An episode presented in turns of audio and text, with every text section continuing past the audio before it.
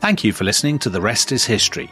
For bonus episodes, early access, ad free listening, and access to our chat community, sign up at restishistorypod.com. That's restishistorypod.com. One size fits all seems like a good idea for clothes until you try them on. Same goes for healthcare. That's why United Healthcare offers flexible, budget friendly coverage for medical, vision, dental, and more. Learn more at uh1.com.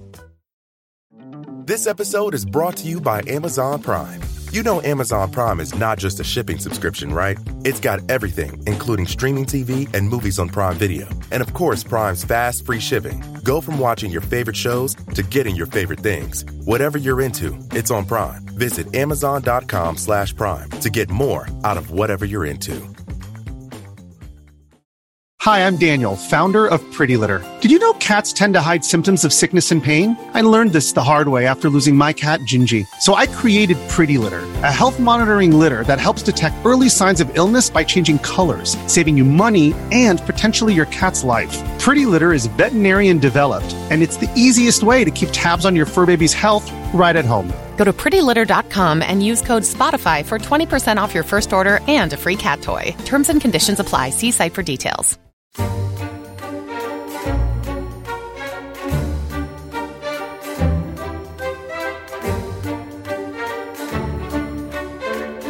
The British Empire, Sir John Seeley famously opined at the end of the Victorian period, was acquired in a fit of absence of mind.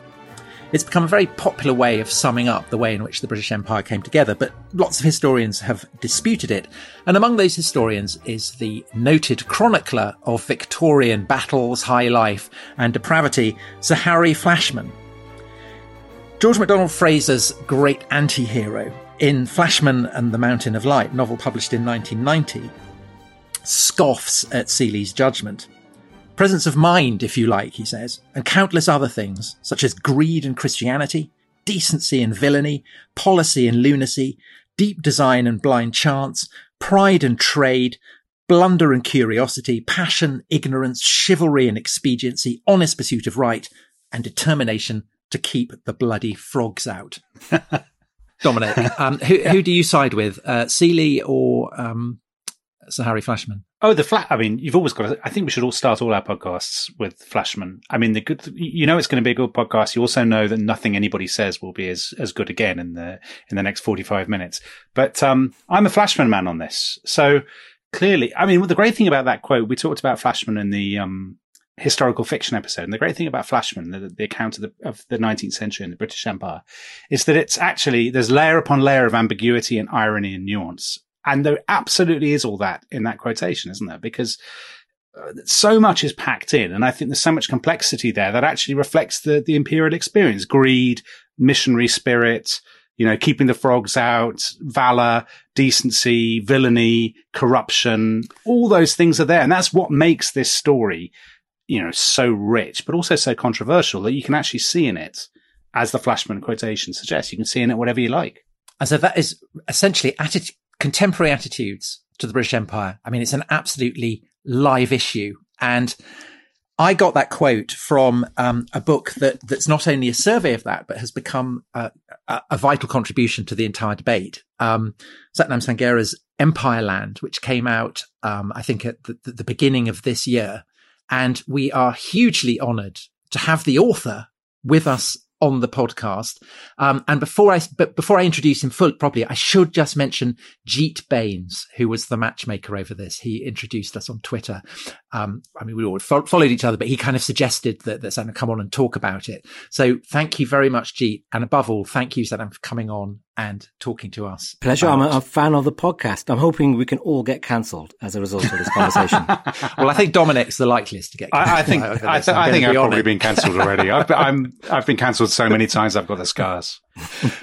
um, but, but so I, on the topic of Flashman to begin with, um, we talked about him. We had an episode on historical fiction and I said that I thought that I, I was surprised that Flashman hadn't been cancelled, to be honest, because mm. you know, I mean, his the voice is that of a, a, very racist Victorian adventurer, and I wonder what your perspective on that. I mean, do you find Flashman funny? Do you find him convincing as a historical voice? Um, you know, what? I mainly think of David Cameron because people always compare the two, don't they? And so I now cannot read Flashman without thinking David Cameron's reading it.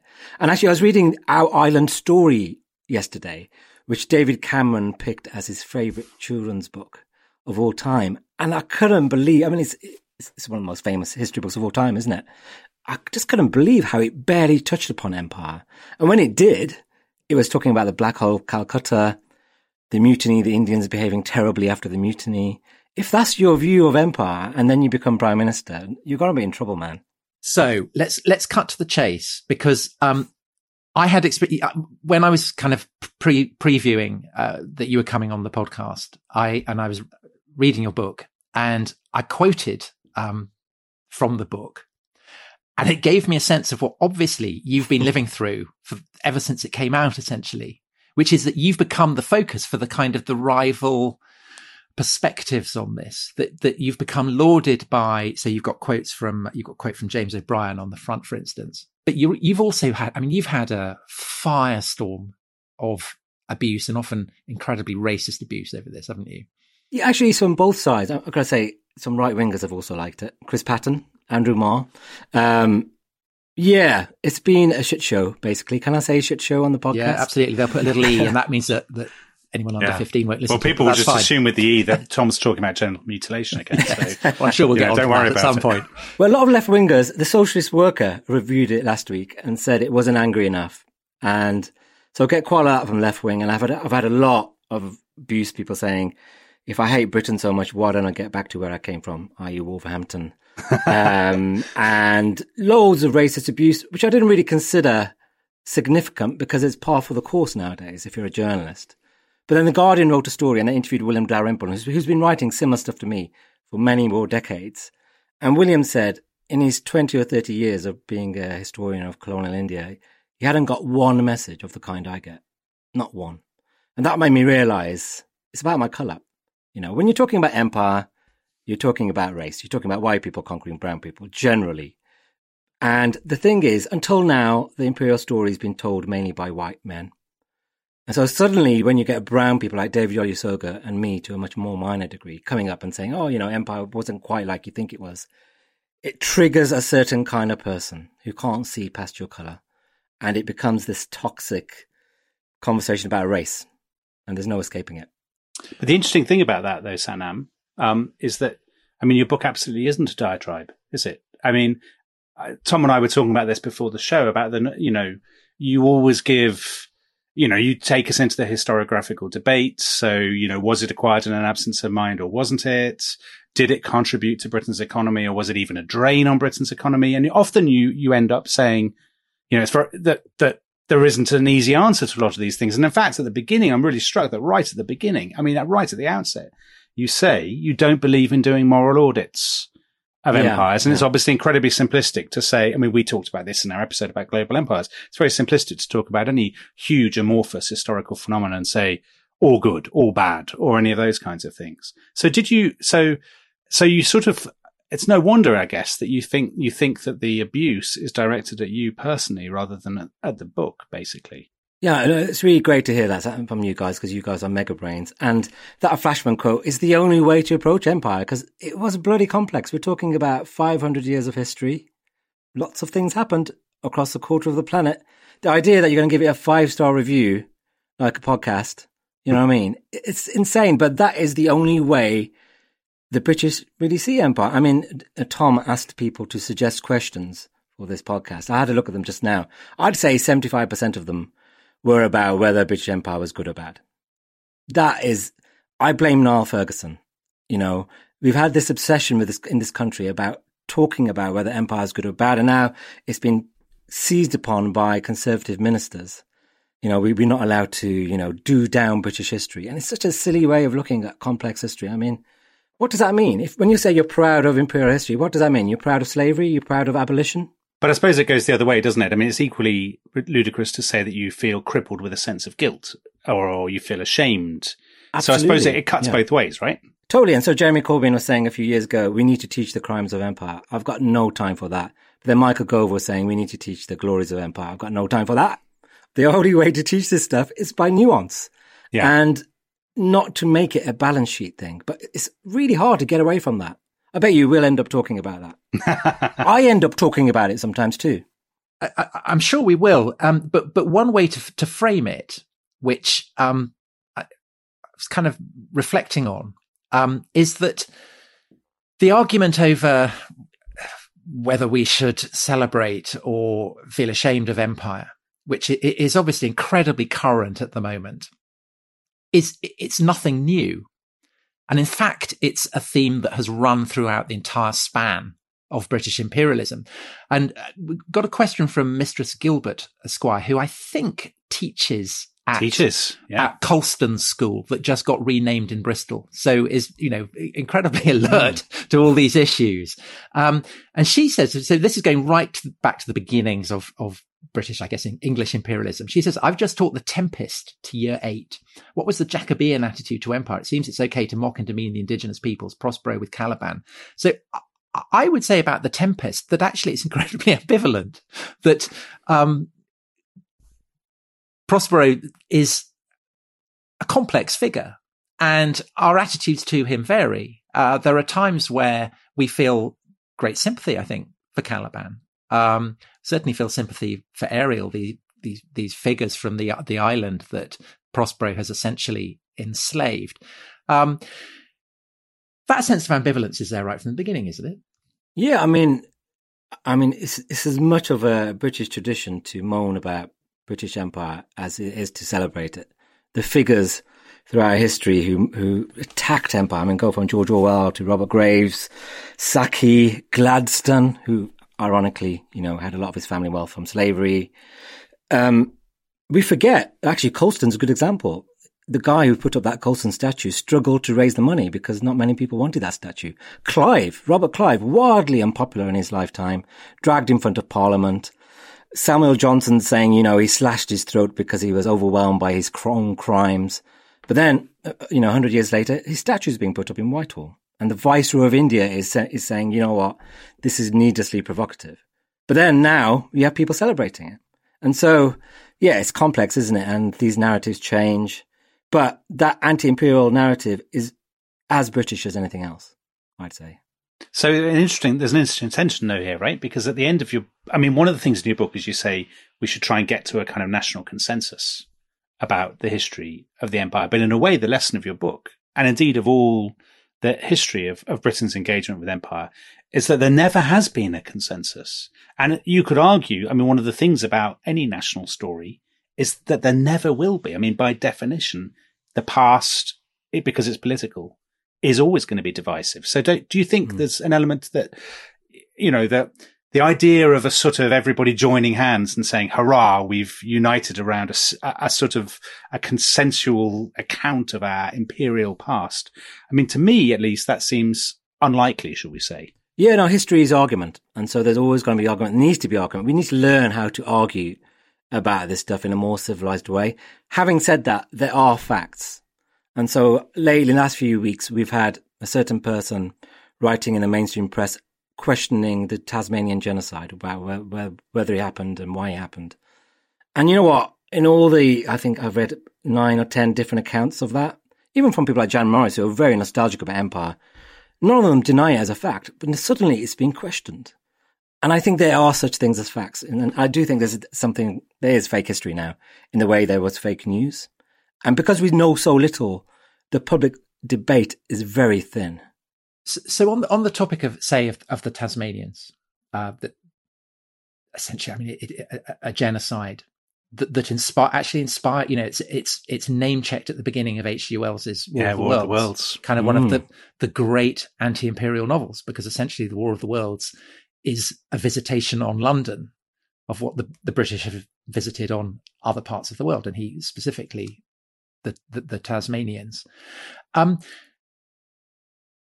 there's a sense in which um, what what really makes um, the exercise of of British imperial power increasingly toxic in the second half of the 19th century, I think, is what you were talking about earlier, which is the the transformation of race into something supposedly scientifically based. And I guess that every great imperial people have tended to assume that they're the best because essentially if you don't think you're best, you're not going to have the self-confidence to go out and conquer people. Uh, and I can think of the Greeks, the Romans, the Arabs. I mean, everybody, you know, in their imperial heyday, they say we're the best. What, what, what's peculiarly toxic about the British manifestation of that, it seems to me, is that a kind of cod Darwinism provides supposedly a scientific rationale for it. And even though that, um, I mean, basically, you know, the whole basis of that gets incinerated by, um, by, by the Nazis and it becomes a taboo subject. But your sense, and and speaking as someone who is is obviously kind of in the eye of this particular storm, your sense is that that has left a leg, an enduring legacy, even though it, it is not taught. Very very few people would stand up and say, "Yes, I'm a scientific racist," but the legacy of that endures. Absolutely, yeah. I would say, I mean, endures in the, our racial violence. I mean, when black people were being attacked in London in 1950s, the British Empire was still doing terrible things with the Mau Mau at the same time in Kenya. And the attitudes were the same towards black people in London as they were in Imperial Kenya. And uh, you see it, in, I would say, in the colour bar that ran through, you know, late Empire and through British society in the 60s and 70s and 80s. I mean, working men's clubs in Wolverhampton had a colour bar until 1984, you know? Even now, I'd say there's certain pubs you go to if you're white or brown in Wolverhampton and certain pubs you don't go to. And uh, I think there's a very powerful, like, the reason we have institutional racism in this country is that we had the institution of empire, which was in the 19th century racist, but I'm proud of it. But we've got to remember that race as a concept didn't exist between the 13th and 16th centuries. It's quite a modern idea, right? And also you've got this bizarre, as these scientific theories emerged in the 19th century, you have this bizarre Aryan theory. Do you know about this? That encompassed Indians and Sikhs. It's part of the reason why we Sikhs were regarded as, you know, a martial race and kind of almost good brownies. Um, but it, it's quite a lot to get my head around that. And, you know, Hitler's still quite popular in, in India, partly because of this Aryan race theory. So, well, I, was—I mean, on, on that, that, but, but that's also the other side, I guess, of, say, the British engagement with specifically India is that the discovery of Indo-European languages is kind of bred of a, a, fascination on the part of many of the British officials who, who are in India with the civilization around them. So if there's a sense of, of superior cultural superiority and increasingly racial superiority, bewilderingly, it's interfused with a sense of, of, of fascination and kind of almost inferiority because these officials who are studying Sanskrit are blown away by its beauties, by its power. You know, they're saying that the masterpieces of Sanskrit literature are greater than those of, of, of, Greek and Latin.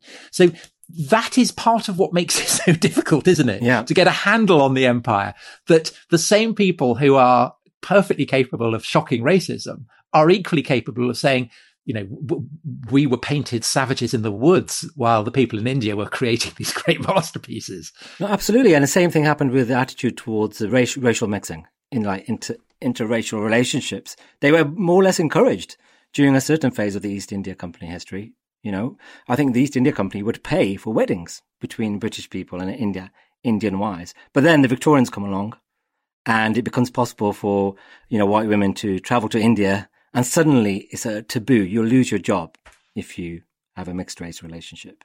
And that's the same empire just over a few decades.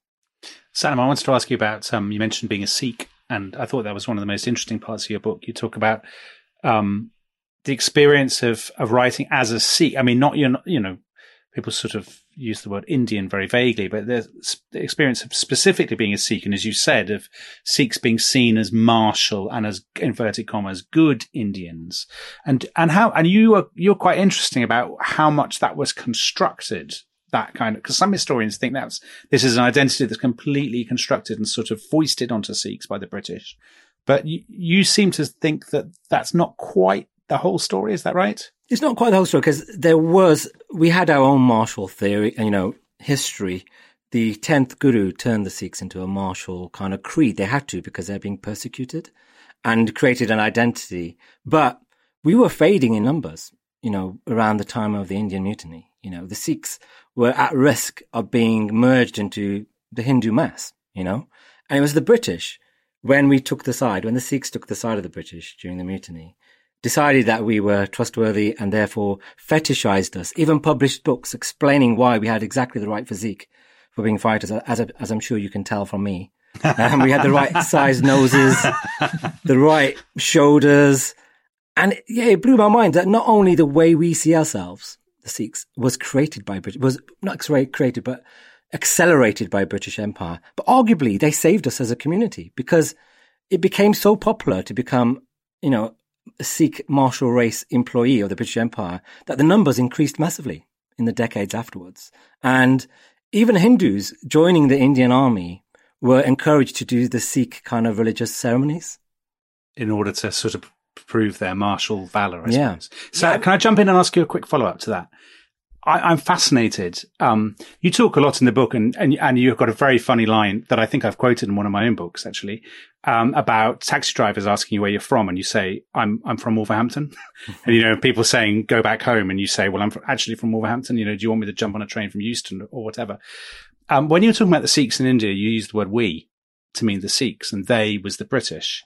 So, do you did you find yourself kind of when you're writing the book and when you're thinking about these kind of issues, do you find yourself consciously or unconsciously slipping between kind of subjectivities, if you know what I mean. To be honest, it's entirely unconscious. Um, loads of people have commented on the fact that I keep saying we when I talk about being British, about the British Empire. I say we. And apparently, and an historian, I, I send the, because I'm not a historian, I send the book out to five different historians before publication. And, and they all said, you can't say we. It's the number one rule thing you get told as an undergraduate. Stop saying we. It's not you.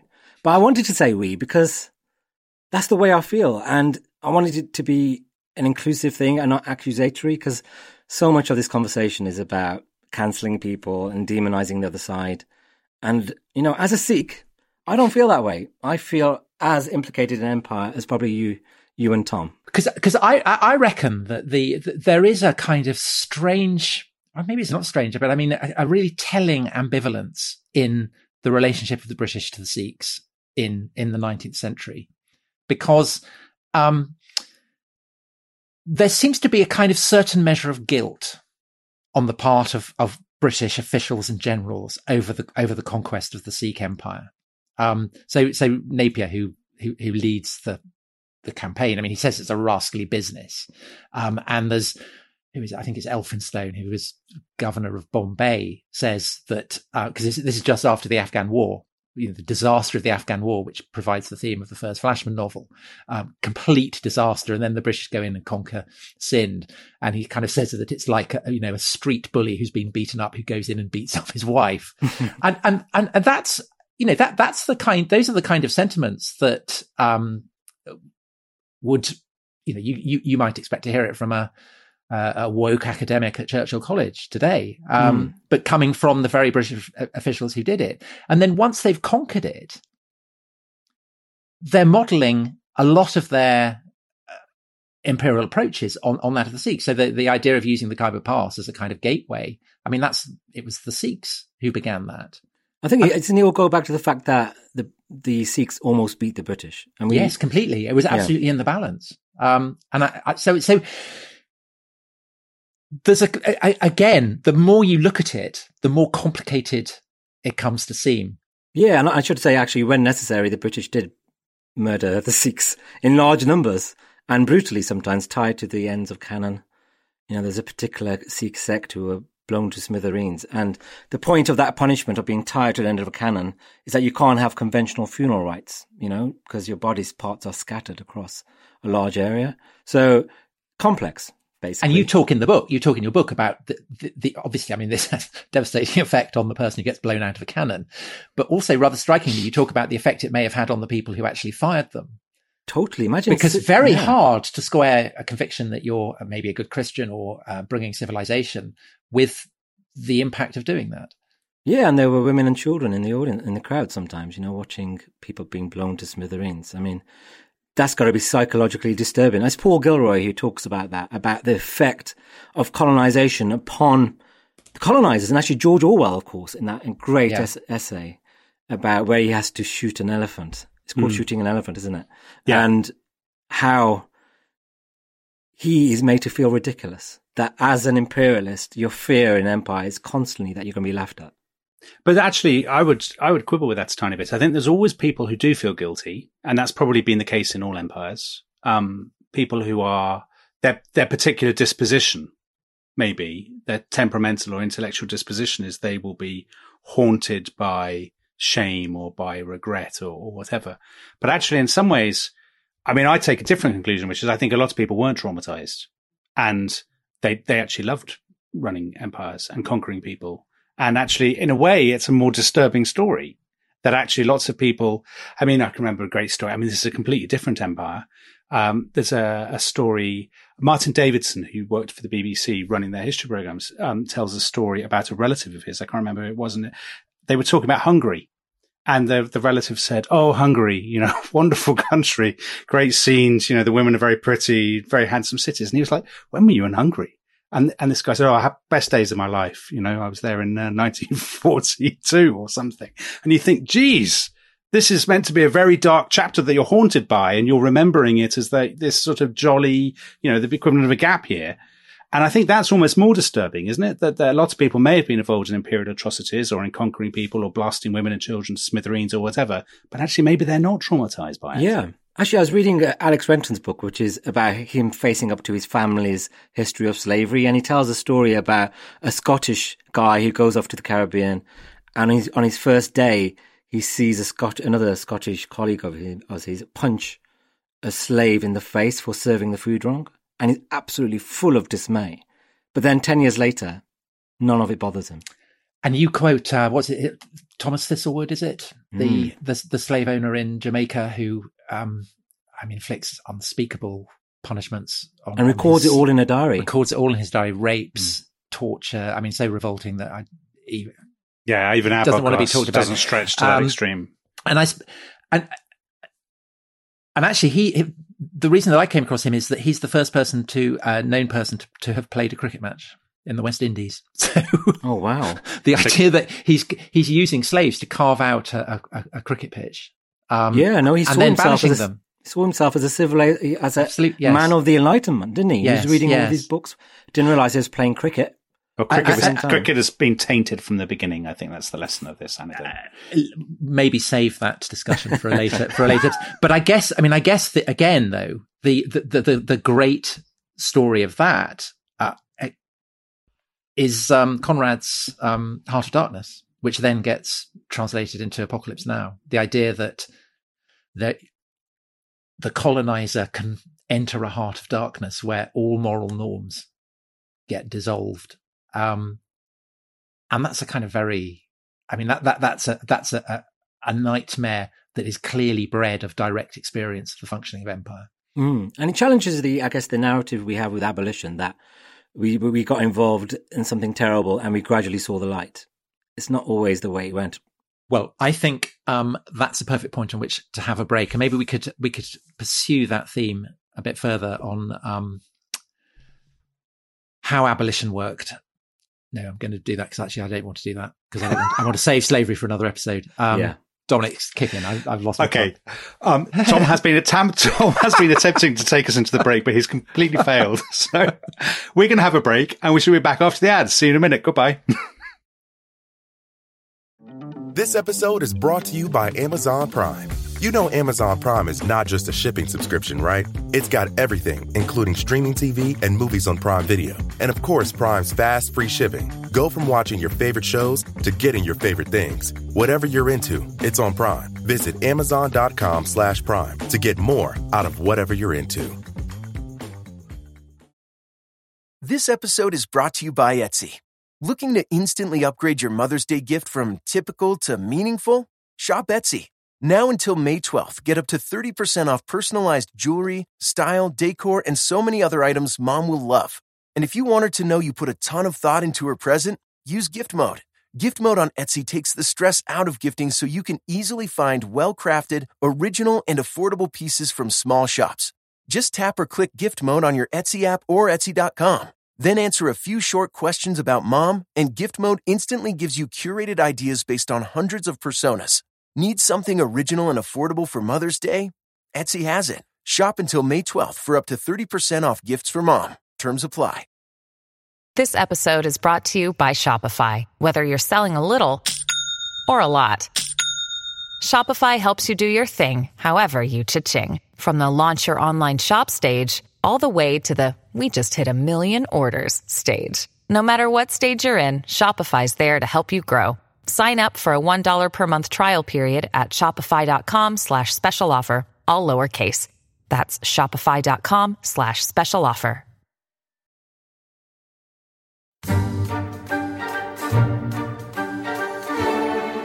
Welcome back to the rest of his history. Tom Holland was going to bring us back in, but he's he's given up the ghost. Uh, he's been drinking too much. He tells us uh, while you were off air.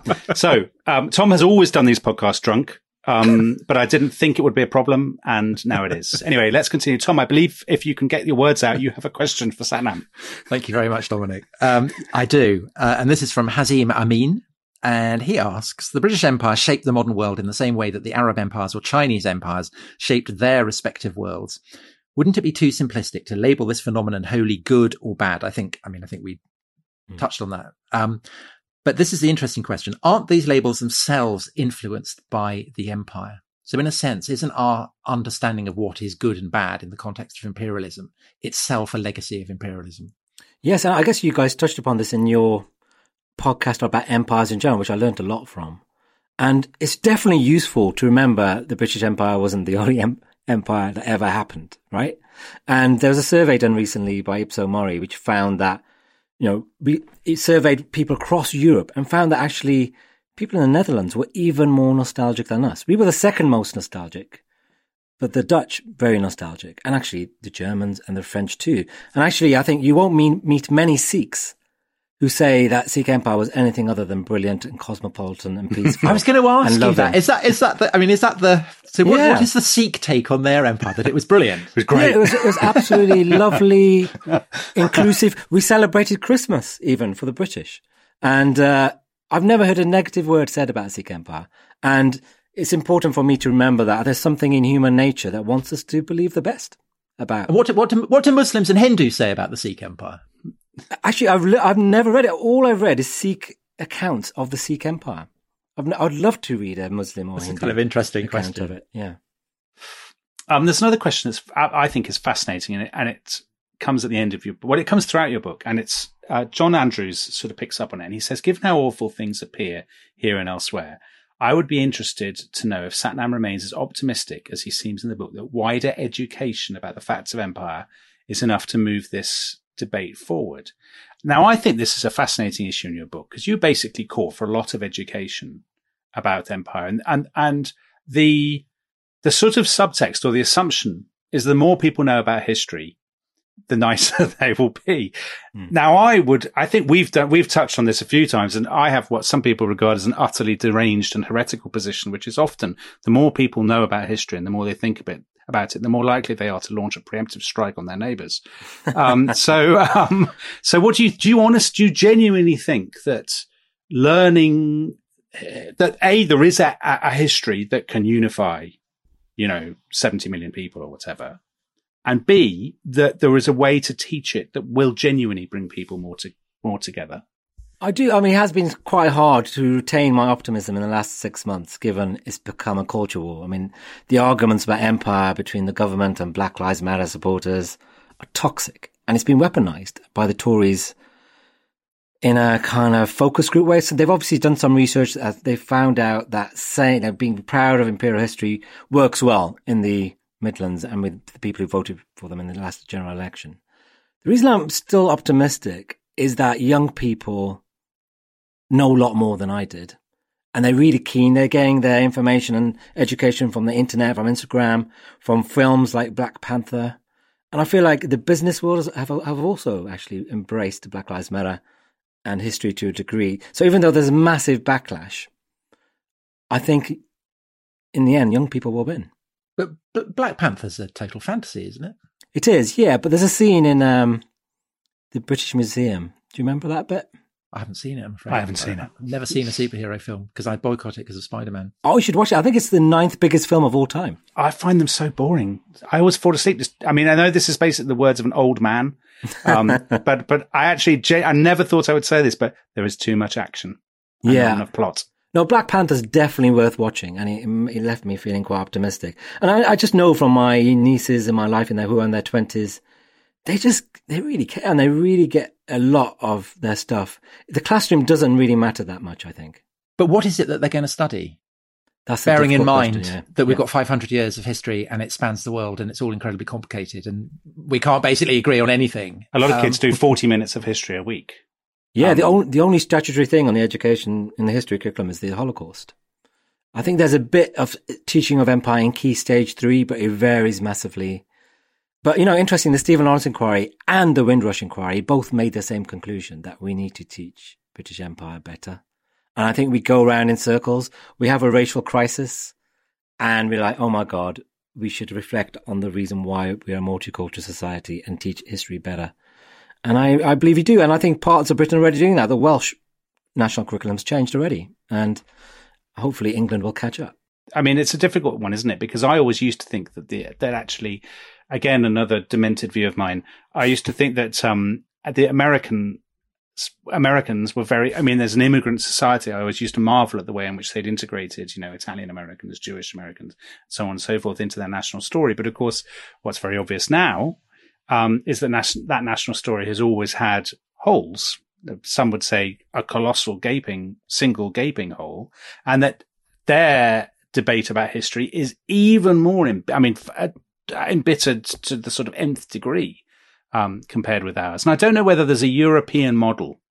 I don't know whether I don't know enough about the French education system or the Dutch or whatever about whether anybody has ever actually cracked this of creating a model of an education system that basically most people are, are broadly happy with and a sort of national, a single. I mean, maybe that's the thing that you can't have a single narrative that pleases everybody by definition. But the Germans have with World War II, but not necessarily with their own very problematic colonialism.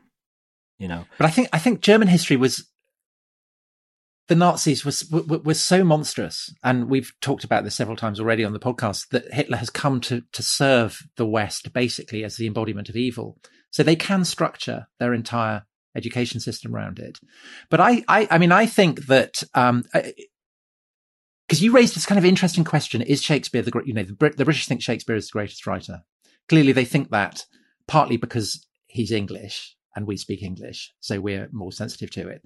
But also because clearly the fact that English is the global language and we exported this idea and therefore Shakespeare has a global um, resonance, it makes it an easier conceit for us to uphold. But I guess that um, kind of holding on to things like that is something that makes lots of people in Britain quite happy, not least those who are responsible for the tourist industry. Um, Yeah. There is a sense in which, um, is it not human nature to big up your own civilization, your own country, your own um, heritage? And perhaps one of the things that's actually striking about Britain, which again all were pointed out, is that, that Britain perhaps is exceptional not for its jingoism, but for the sense of embarrassment that lots of people feel about its history. Yeah, I think that that's all. The embarrassment has definitely been a prominent tradition, but I feel like the exceptionalism has accelerated in recent years. I mean, you've seen it with the coronavirus, you know, epidemic. This obsession with being world beating. I actually listed the number of time politicians that said something was world beating in the last year, and it was something like fifty-six times. You know, the vaccines, our test and trace system, which wasn't world beating, um, our science. We have the best science in the world. I think every country bigs themselves up, but we take it to an extreme degree. And actually, our pol- particular politicians, Boris Johnson, at the moment, does it all the time. You know, he was doing it before he became a politician, really. You know, this obsession with being number one. I don't think it serves any useful purpose because, you know, as we've learned from Dominic Cummings, the government is not behaving in a particularly world beating way. It should, at the moment. But as Tom suggests, isn't that just?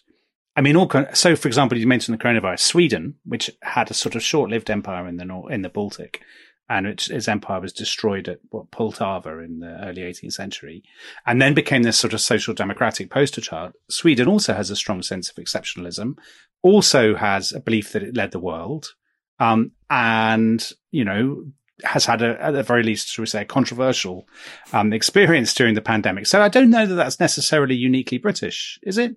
I don't think it's uniquely British, but I think we do it more than anyone else. The Indians do it as well at the moment. And actually, these culture wars we're talking about are occurring. You know, Donald Trump's attempt to have a patriotic education. Modi's doing a load of stuff at the moment with Indian historians and trying to push a certain Hindu far right view of history. It's happening and it's happening in Hungary and in Poland. Poland. Yeah. yeah. So it's not, we're not unique. But I guess, I guess, on, on what basis would we say, say what Modi is doing in India is wrong? I mean, why shouldn't he push a Hindu nationalist this is, I've noticed this kind of uh, um, postmodern tendency in your podcast to just uh, say, you know, not, but, you know it, everything's but, I mean, a myth, nothing matters. Well, it's, but, but it's just that in a way, what, I can't believe we've had somebody on, Tom, who's now analysing our podcast and uh, attacking us for being postmodernist. Yeah. How postmodern well, that's that? very postmodern. Yes, but but but right, because in right. a sense, it seems to me that that that actually Modi is, whether consciously or not, far more dramatically repudiating the legacy of British imperialism than, say, Nehru did, um, or the you know, or the or, the, the the the generations of the Indian elites that followed independence, which basically took for granted an essentially kind of British paradigm of there being the secular and that this being distinct from things called religions. Mm. Uh, and, and that, that, that Modi, in a sense, is really trying to erase that.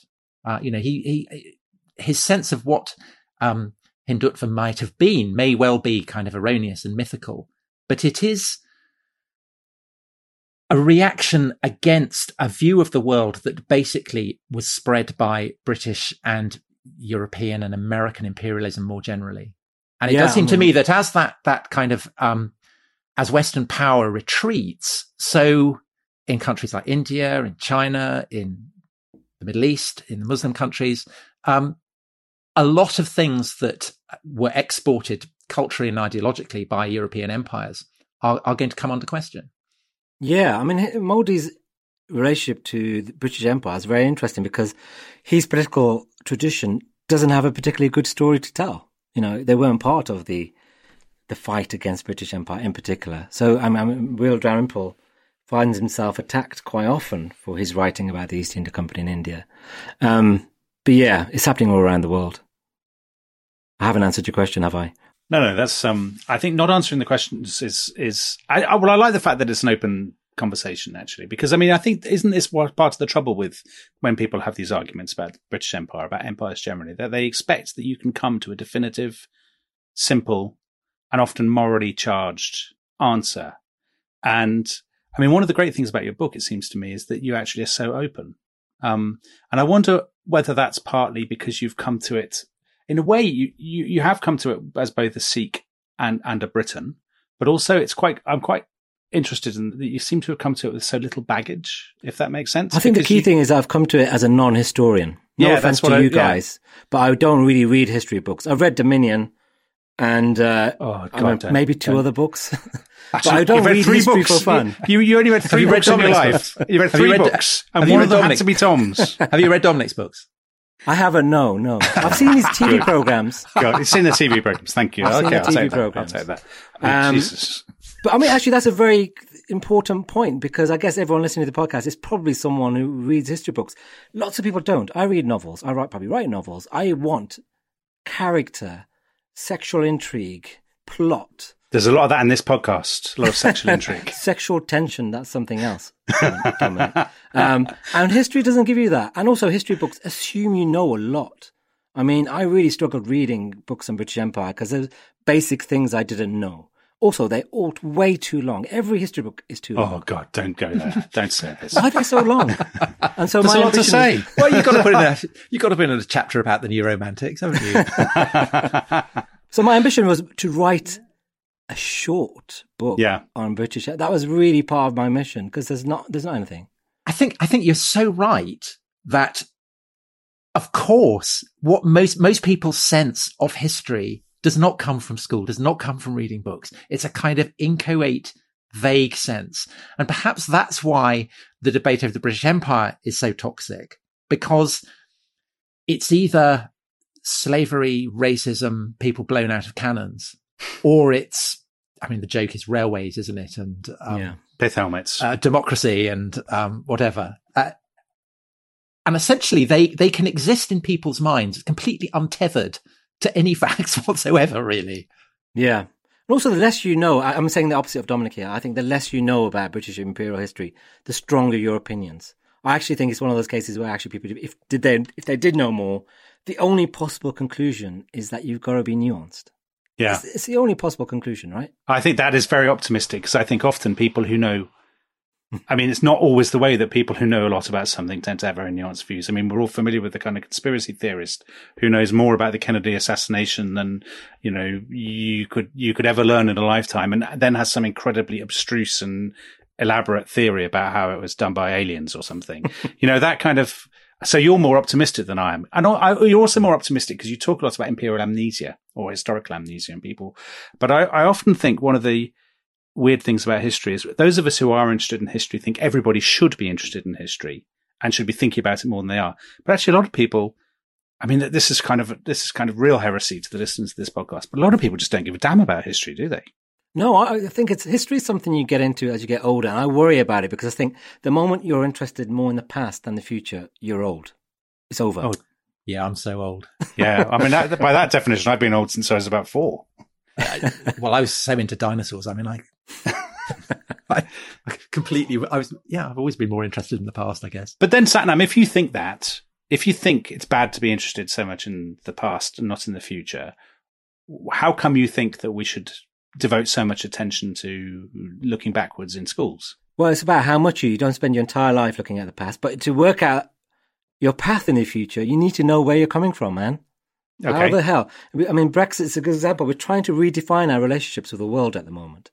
And often we don't remember what we did to them during empire. And I think they find that shocking. My, my favorite fact in all my research was in Tony Blair's memoir when he was handing back Hong Kong to the Chinese. He says, Oh, you know what? I was very only dimly aware of the history. It's like you can bet the Chinese bloody know about the history. Yeah. You can bet every Chinese school kid is told about the Opium Wars. Now you've been disobliging about Tony Blair. You definitely have burned your boats with Tom Holland. no, not at all. Not at all. Because I would say, I mean, you know, people say that Boris Johnson is the most imperial uh, of, of, recent prime ministers. I would say Tony Blair was. Uh, yeah, by a long that. way. I mean, I think the, the Iraq War was absolutely the exemplification of a kind of deep rooted British imperial attitude that combines kind of, um, the, the, the ruthless deployment of hard power with a kind of moralistic sense that, that, that we knew better. And, Absolutely, yeah. You know, that, that was basically the, the, the attitude that enabled us to conquer people and feel that it was for their good.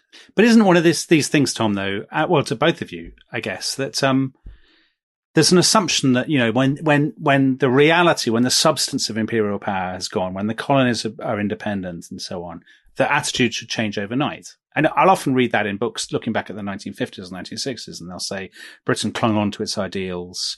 Um, but, but nations don't change and a national imagination can't change. I mean, that's why actually we, when you're talking about race and racism, I mean, I was really struck by that reading the, the book because I thought, you know, I read a lot of books in sort of 70s, 80s, in the 70s, 80s West Midlands from the local library or something that by today's standards would undoubtedly be considered, well, by any standards, would be considered racist. I mean, Biggles or something, let's say.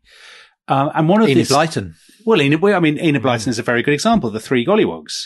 So, unless you're going to have this sort of colossal purge immediately, which no country ever really does. I mean, we had Ian Kershaw talking about denazification the other week, and that denazification was, in his words, a farce you know, countries aren't going to shed. It's, it's almost unrealistic to imagine that a country is going to sort of shed its skin instantly. And, and the process of losing your imperial ideals probably is a question of centuries, do you think? Yeah, I mean, that for me was the, one of the most uh, kind of destabilizing points of the book was realizing that even though I supposedly had this brilliant education, you know, from at grammar school and at Cambridge University, I'd been colonized in the sense that you know, I was in my final term at Cambridge before I read a single brown author. All my views of even India were through the Western eye, you know, and also learning about how the British, how they ultimately conquered a lot of Indian kingdoms was not on the battlefield, it was by sending the princes through the English edu- public school system. That's how you really won people. You turn them into English gents. And I, I, I know what you're saying. I think the psychological legacies of empire are fascinating, and I didn't really understand them until I read Paul Gilroy, Edward Said, you know. I, I wonder whether actually one of the reasons why we we can't escape the legacy of British imperialism is because in fact imperialism was an expression of something much deeper, which was the rise of, of capitalism. And perhaps that's the reason why the Dutch and the English, who essentially invent capitalism, are the people who seem most kind of self confident in their imperial legacy. Because I think that, um, particularly what happens in the, I suppose, the 19th century, that explosive period of, of, of growth of, is best summed up by Marx in the, in the, in the opening pages of the um, Communist Manifesto, where he talks about the achievements of the bourgeoisie. He talks about how they have utterly transformed the world in the space of, you know, a century. They have um, changed the patterns of, of everybody around the world. And basically, we still live in that world. You know, we, the British Empire may be gone, but the capitalism that the British developed is still what makes the world go round. That, to some extent, is Niall Ferguson's argument, right? I mean, that's empire making the modern world. Yeah. I was, I thought I was there. I was thinking I was being a Marxist, like you, Dominic, but it turns no, out I'm actually a neoconservative. No, uh, quite oh my god! I find it fascinating that one of the reasons why the city of London is slightly disconnected from the British economy now is because it, it developed for empire to serve this international network and not necessarily to serve Britain, you know, and that is something we still live with now. But when it comes to you know, the economics of empire, that was the part of the book that most made my brain want to fry because yeah. there's a consensus amongst economics, economists that actually empire didn't enrich Britain overall because it cost so much to run these colonies, to go to war, that overall it didn't enrich us. And when you start facing up to that, I don't know what that does to your theory, Tom, but well, I think I think it backs it because I was prompted to think that by reading by, by reading your account of that. Mm. Th- that in a sense, you know, what what what makes what makes empires? I mean, it's self confidence, um, it's power, uh, it's um, a sense of mission, but it's also the ability to persuade people that your way of life and your way of seeing the world is something that you you know might be worth signing up to. And the British Empire f- featured all of those, but it featured it basically because it was it was an expression of, I guess, what we would now define as modernity. And the moment the, the British imperialism comes to seem old fashioned, which it increasingly does, then basically it's doomed. And that's why the American variant of imperialism is so much more successful. And it's also why the Chinese variant of imperialism now is such a challenge to American imperialism because it looks modern. It looks sophisticated. It's kind of stuff that people might conceivably want to sign up to. Now that is a book Niall Ferguson hasn't written, and you should do that one. Tom Holland's literary career is about to take a very unexpected turn. I, and I think if I'm going to do that, I, we'd better stop the podcast now. Yeah. I better go off and. Uh, will you be capable? Of, will you be capable of taking us out after your failure to take us into the break? I can't. I still. I still. My brain still okay. feels fuddled by my um over so drinking last night. I think it's quite fitting that we really we, have talked around a lot of issues, but we haven't really resolved them. But that's how it should be, because I think one of the lessons of Sathnam Sanghera's book Empireland is that actually some of these issues are very difficult, if not impossible, to re- resolve. And actually, the interesting and fruitful thing is to is the argument is to well and to have lots of podcasts on them. or the conversation should we say rather than the argument. I think actually that's one of the problems with the empire and the discussion of it is that it tends to be an argument where it should actually be a conversation. One of the great things about Sathnam's book for those of you who haven't read it is that there's lots of room to, to disagree with it to engage with it but it's it's it's written in a very measured and nuanced way that is uh, a pleasure to read and so it's very Sathnam, funny often. And Sathnam is surprising from, in a book. And he's from Wolverhampton, which is detailing a lot of has not been mentioned enough and is a Wolves fan like all great people are. Elgar, Sanghera, Sandbrook, the Holy Trinity, as we're known in the West Midlands. Um, and Tom, uh, do you want to have anything to say on this or nothing? I've got absolutely nothing to add to that. Brilliant. Okay, Sathnam, um, thank you so much for coming on the podcast. Thank you. It's been an honour. And we'll see you all next time. Thank you.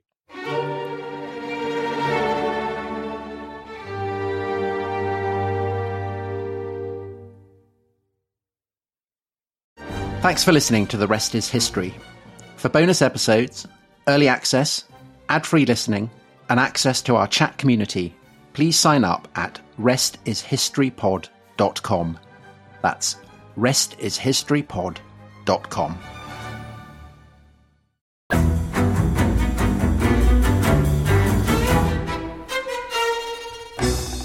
I'm Anthony Scaramucci, former White House Director of Communications and Wall Street financier. And I'm Katty Kay, US Special Correspondent for BBC Studios. I've been covering American politics for almost three decades. Welcome to The Rest is Politics US, brought to you by Goalhanger. Go on, tell us, were those donations you made, like Obama in 2008, was that idealism? Were you hoping to get something out of these campaigns that would serve your own business interests, for example? So I think this will either make this podcast incredibly successful, Katty, or people will be horrified and they'll shut it off right now because I'm going to be very real with you. The Obama donation, I had gone to law school with President Obama. We were not classmates. I was a few years ahead of him. It was 2007. He was then Senator Obama. I had a check in my breast pocket. I went over to the senator. I said, Senator, I said, you and I didn't really know each other in law school, but I'm about to hand you a big check. Can I lie to my friends and tell them that you and I knew each other in law school? Well, Obama looks at me, had the best smile in American politics since Jack Kennedy. Forever. Yeah. He lights up. He looks at me and says, I'll tell you what, if you double the amount of the check, we'll take it back to Hawaii. Okay. And I looked at him. I said, You're done. I had another check in my pocket. I ripped it up. I doubled the amount of the check. And I'm going to tell you right now, I've been to more White House Christmas parties during the Obama administration than the Trump administration. In this pivotal year for the United States, democracy, and world affairs, Britain's biggest podcast, The Rest is Politics, is launching stateside. Uncovering secrets from inside the Biden and Trump inner circles and how they shape the world's most important economy, but also the global economy too. New episodes are released every Friday morning. Just search The Rest is Politics US wherever you get your podcasts.